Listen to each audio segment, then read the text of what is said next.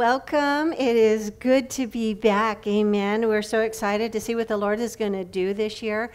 Uh, just so you know, we're, we're finishing up Nehemiah tonight and next Tuesday night, and then we start the Women of the Bible. So we had to finish Nehemiah. I mean, it's like we started a year ago, and it's like, I have to finish this. So tonight we are going to do our our 19th lesson in Nehemiah, and then next week we have our 20th, and then we'll be all done. We'll graduate, and we get to move on to Women of the Bible. So, uh, what we've learned so far in Nehemiah. Well, the year was 19, excuse me. it was 432, just slightly off. 432 BC and the Israelites had found themselves in captivity in Babylon. And it came to Nehemiah's attention that the wall had been broken down and and so he was just heartbroken over this. And so he went before the king. And mind you, Nehemiah is a slave in Babylon, he is the cupbearer. And so he went up to the king because he was downcast. And the king was a little worried about him. So apparently he was a pretty nice king. And he says, What's wrong, Nehemiah? And he says, Well, I found out that my city is still in ruins. He says, And I want to go back and I want to restore the wall. And so he goes back and he's met with all sorts of opposition. You remember Tobias and Sanballat, you know, boo, those are the bad guys. And they're constantly threatening him. Uh, they even threaten violence and, and even killing him and all these things. But finally, after 52 days, it's like uh, obviously, it wasn't a government job, but 52 j- days they finished the wall. And after they finished it, they had this big celebration. They had like this giant worship service, and they decided to bring out the Torah, and they were reading the book of Moses. And they found out that they had been doing everything wrong. They hadn't been following the, the, the law of Moses. And so when they found this, they fell down on their faces. They asked for forgiveness from God. They made a covenant with Him, saying, We will never do this again. We promise. You know, pinky swear. They said, We will not do this. And so now we pick up in chapter 13. And before we do that, let's open in prayer. Oh, Heavenly Father, we are so excited to come back and to uh, finish up this book of Nehemiah. There is so much in it that we can glean from it, uh, so many life lessons that are so important for us to apply to our lives.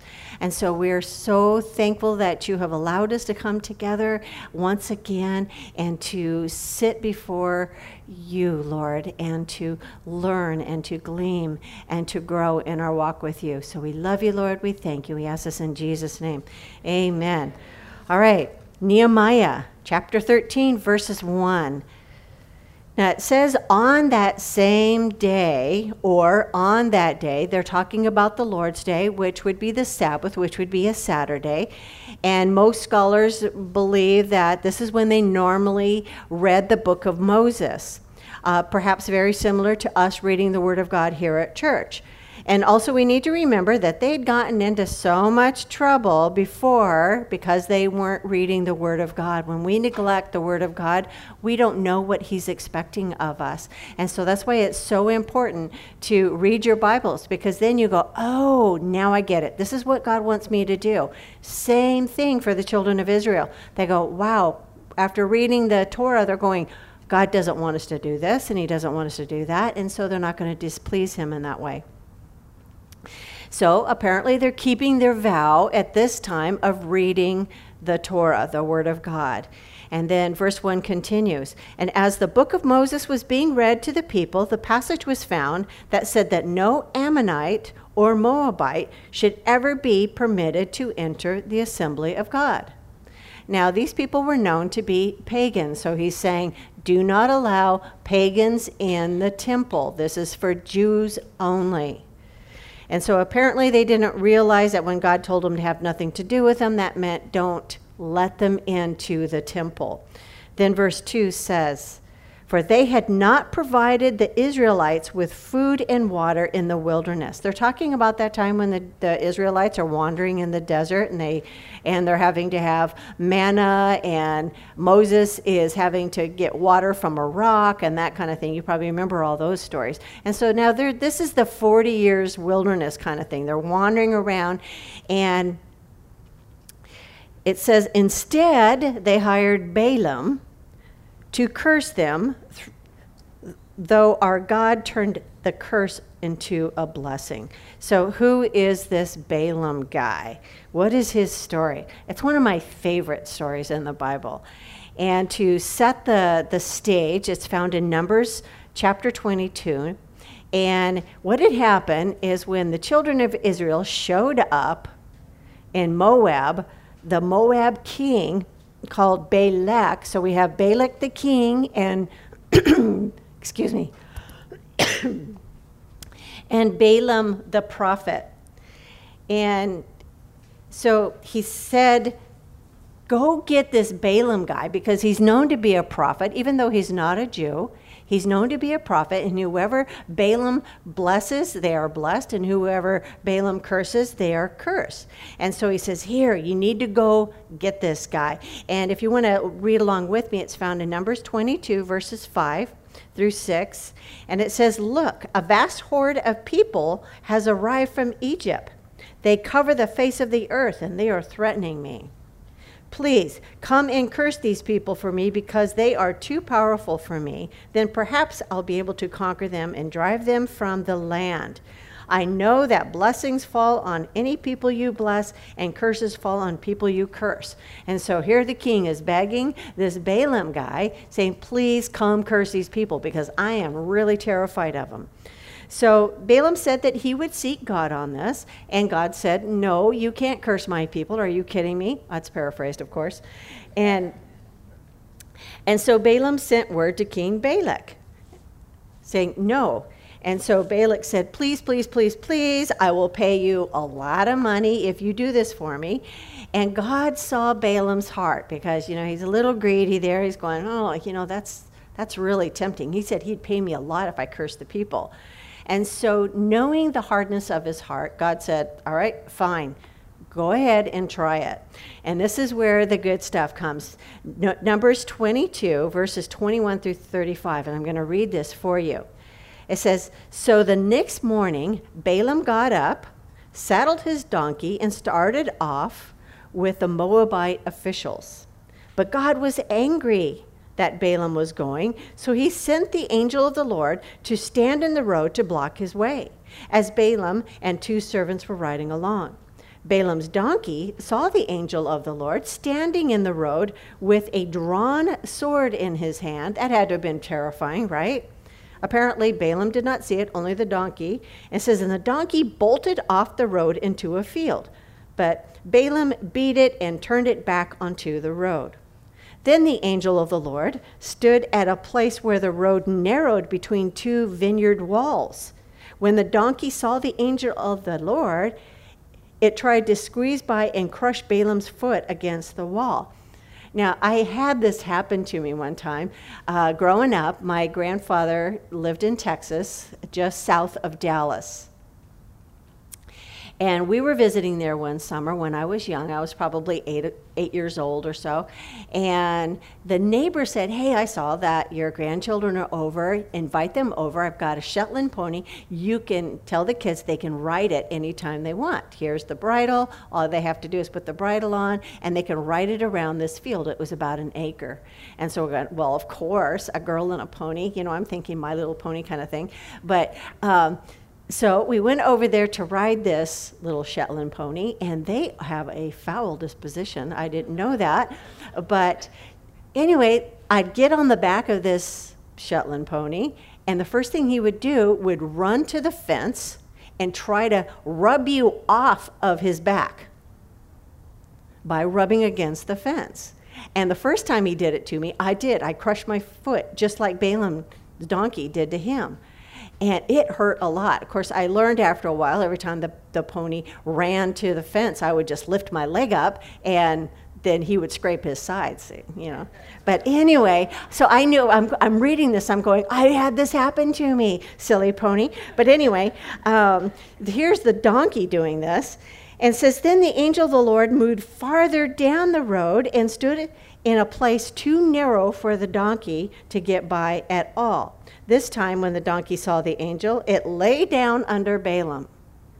Had to have been a sight, right? In a fit of rage, Balaam beat the animal again with his staff. Then the Lord gave the donkey the ability to speak. Now, I would love to have seen that because I've heard a lot of donkeys speak these days. Um, what have I done to you that deserves your beating? Me three times, it asked Balaam. You have made me look like a fool, Balaam shouted. I mean, he's shouting at a donkey, mind you. If I had a sword with me, I would kill you. See, and the donkey says, But I am the same donkey you have ridden all your life, the donkey answered. Have I ever done anything like this before? No, Balaam admitted. Then the, uh, the Lord opened Balaam's eyes, and he saw the angel of the Lord standing in the roadway with a drawn sword in his hand. And Balaam bowed his head and fell down on, face down on the ground before him. Why did you beat your donkey those three times? The angel of the Lord demanded. Look, I have come to block your way because you are stubbornly, stubbornly, you know what I'm saying, resisting me. Three times the donkey saw me and shied away. Otherwise, I would certainly have killed you by now and spared the donkey. Then Balaam confessed to the angel of the Lord, I have sinned. I didn't realize you were standing in the road to block my way. I will return home if you were against my going. But the angel of the Lord told Balaam, Go with these men and say only what I tell you to say. So Balaam went on with Balak's officials.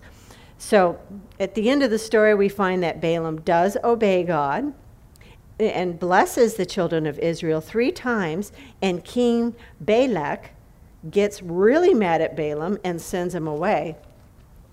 But before Balaam leaves, he prophesies over Moab that they will be conquered. So now you see why God says, Don't have anything to do with these Moabites. I really don't like them. They're not to be in the temple. So now, verse 3 in Nehemiah, it says, When this passage of the law was read, all those foreign of foreign descent were immediately excluded from the assembly. So they right away kicked out the Moabites, and perhaps that might seem a little bit harsh to you, but you know, let's look at that for a moment. The Moabites and the Ammonites were known for their pagan worship. They were despicable people.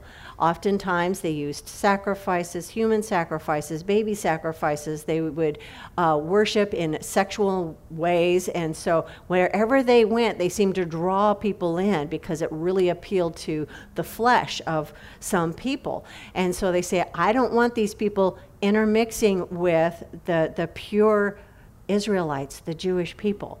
And so he says, I don't want that. And, you know, that's a very good lesson for us today. Whenever we let sin into the camp, when we let somebody come in and uh, uh, be open in open rebellion against God, you know, a lot of times it draws people in because it appeals to the flesh.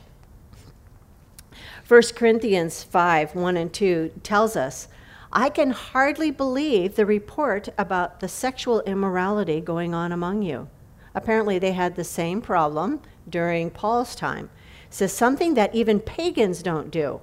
I am told that a man in your church is living in sin with his stepmother, and you are so proud of yourselves. Don't we hear that in the church today? It's like, wow, you know what? We're, we have free love, and you know, love is love, and yet we're they're allowing sin into the church. A lot of churches are doing that, and so that's why Paul is addressing it. He says, and you should remove this man from your fellowship. Why? Because it is like a cancer. It spreads, it influences other people. So God is very clear about not having anything to do with those that have unrepentant sin. Obviously, we have sinners in the church, amen? We're all sinners. We all need God's grace. But this is someone who's in open rebellion to God. And apparently, the Moabites were the same way. They were in open rebellion and they wanted to kind of slip in and influence the children of Israel to begin their pagan worship once again.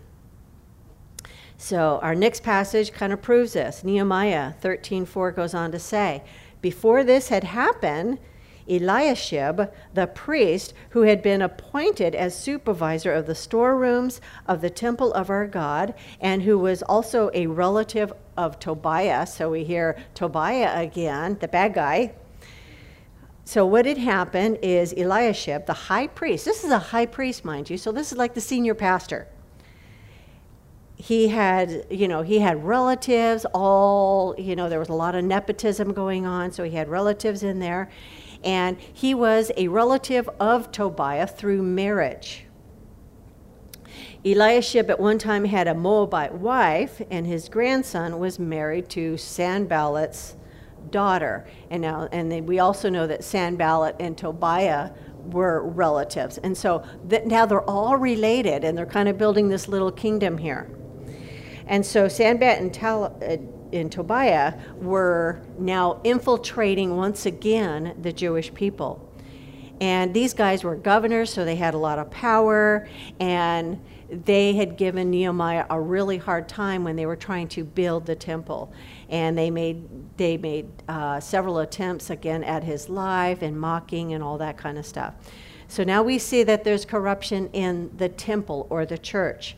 And then verse 5 goes on to say, And he had converted a large storage room and placed it at Tobias's disposal.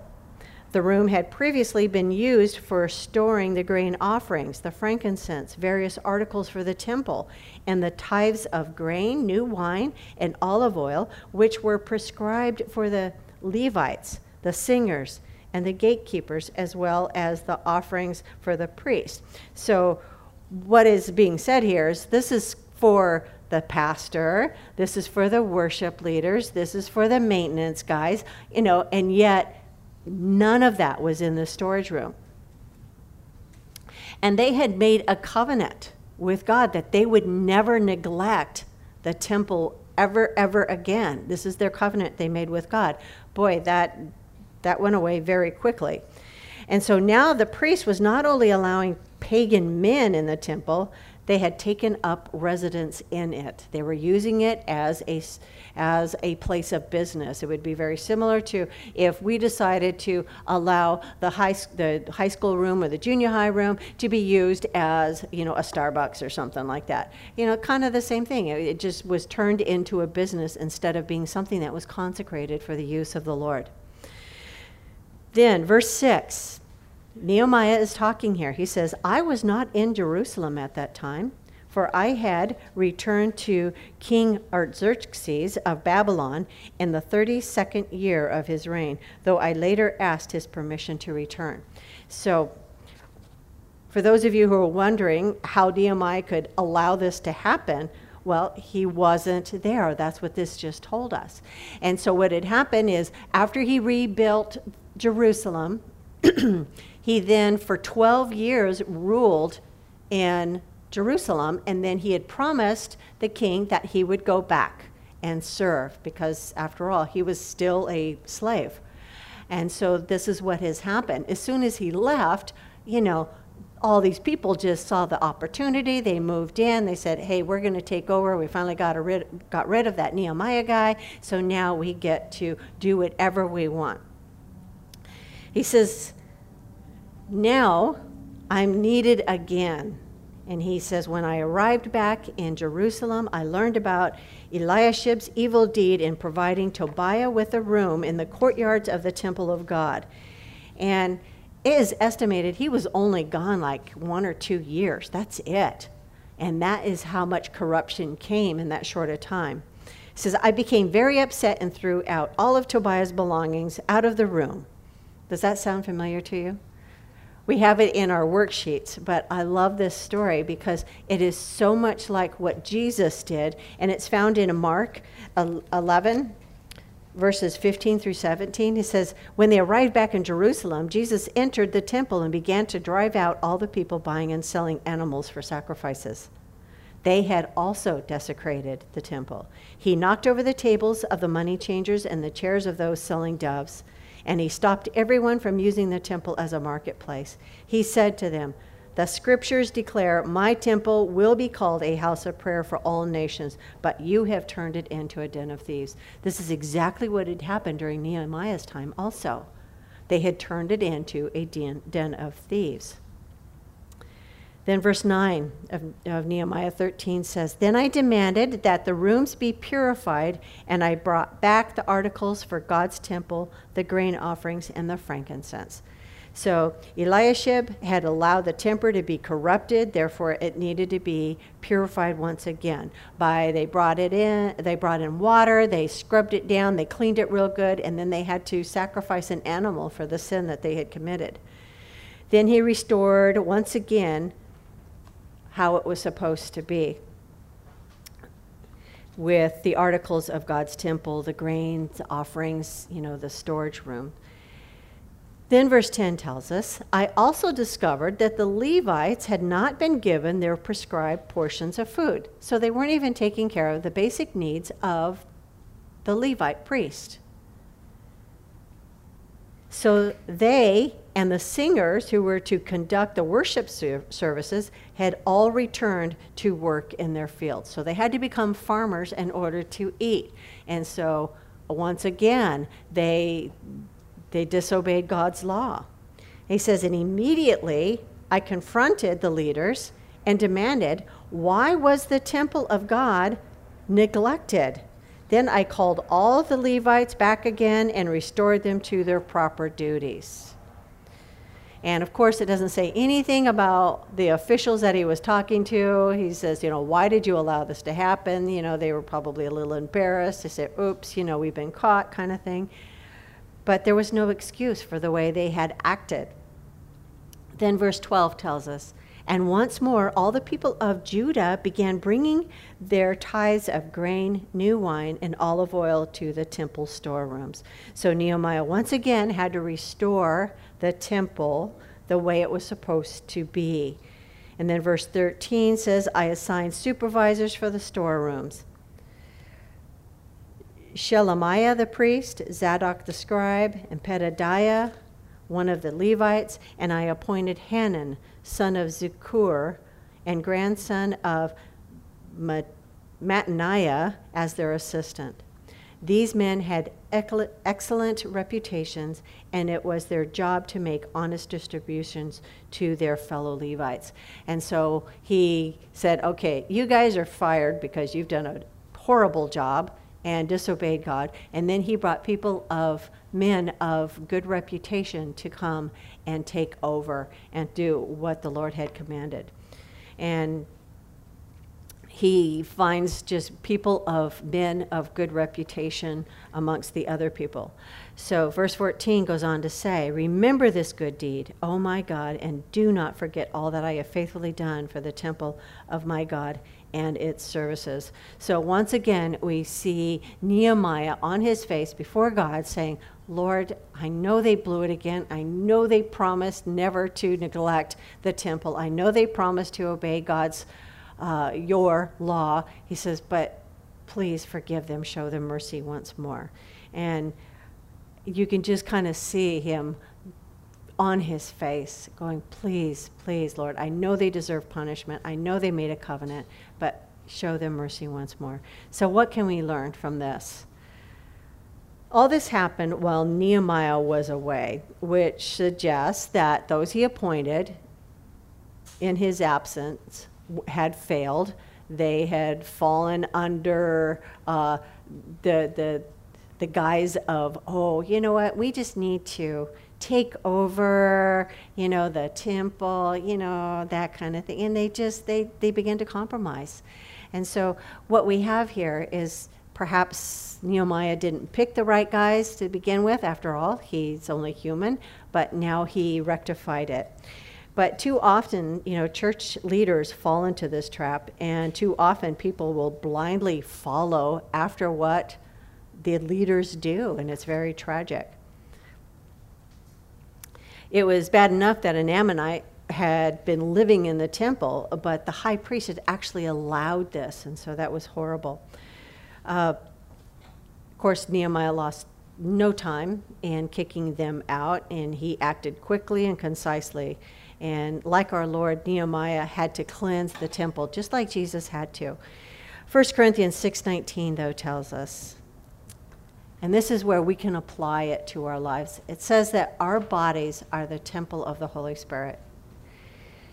And therefore, we should likewise kind of clean out our temples every once in a while. When we let the world kind of sneak in and we let things influence, whether it's uh, music or things that we read, it's movies that we watch, we kind of allow a little bit of the world into our storerooms. And every once in a while, I have to do that. I notice that, oh, you know what, my storeroom's kind of dirty. I've let a lot of clutter get in there, and it, this isn't of God. I need to just clean it out and, and sanctify it once more. So I would recommend that each one of us do that on a regular basis because you'd be surprised what you can find in your storeroom. um, but uh, what happens though when this happens in the church? And this does happen today, just like it happened in Nehemiah's time. It does happen in the church today.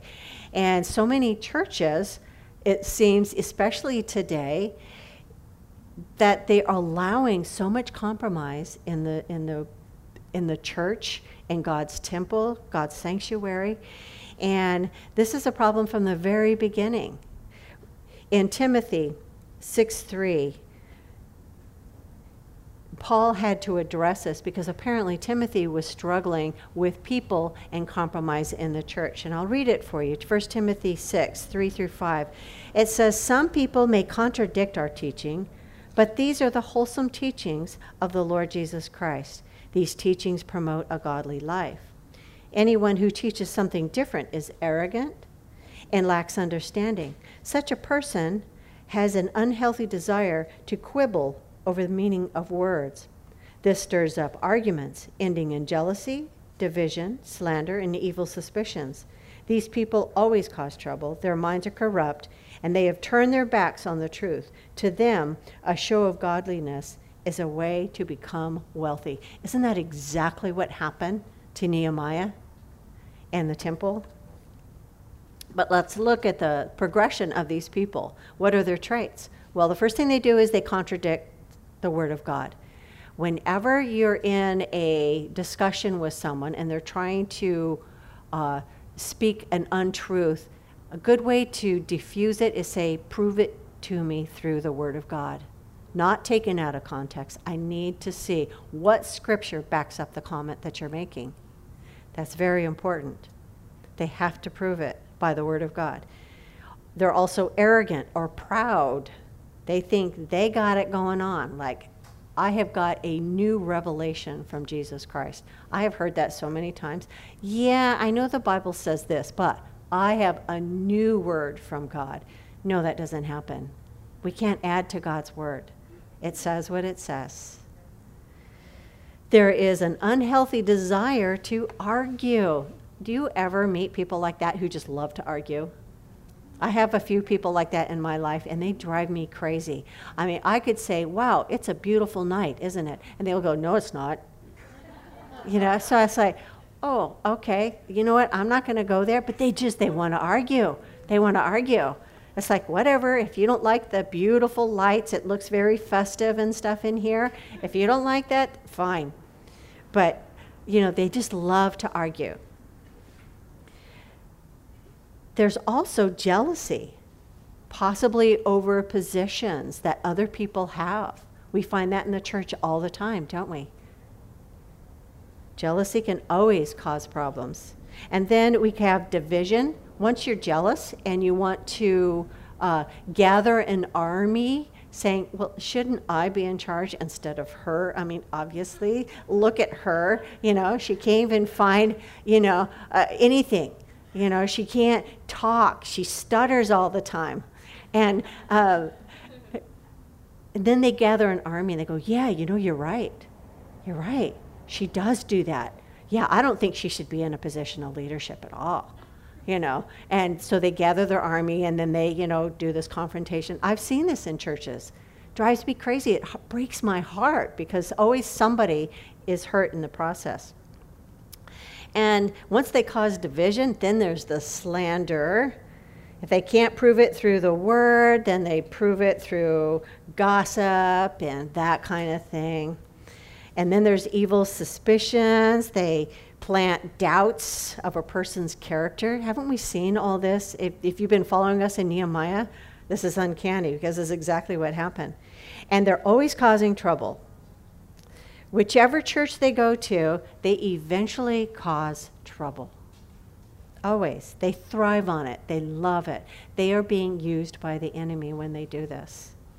Their minds are corrupt. That's what the word says. Their minds are corrupt. So the true meaning of corrupt is having a willingness to act dishonestly in return for money or personal gain. So they turn their back on the truth and they look at the church as a way to make money. So you may be thinking how people could get so corrupt during Nehemiah's time. Well, let's look at their attributes of Tobiah and Sanballat and Eliashib. I have trouble saying that word, by the way. Um, but they contradicted God's word, didn't they? They were arrogant and proud, thinking, oh, God doesn't mind if I use the temple as a storage room. There was an unhealthy desire to argue. We found that out about them early on, in uh, Nehemiah. There was jealousy. They caused division. They slandered. They accused people of evil. Remember, they had accused. Uh, Nehemiah of trying to go against the king, hoping that the king would have him executed. Their minds were corrupt, they turned their backs on the truth, and they looked at the temple as a way to make money. So, you know what? We haven't changed. People haven't changed in all those years. We're all the same. We all have the same weaknesses. We all sin. Thank God that He is full of grace and mercy. Amen. Because we all blow it. It's our human nature to act this way. You may be thinking, oh, I would never do what the Jewish people did. If I made a covenant with God, I would never go against my word. And then what does that last? A week? You know? you know, we're all the same. We like, I mean, how many times have you promised, I promise God, I will never do that sin again. And then you go ahead and do it. And it just breaks your heart.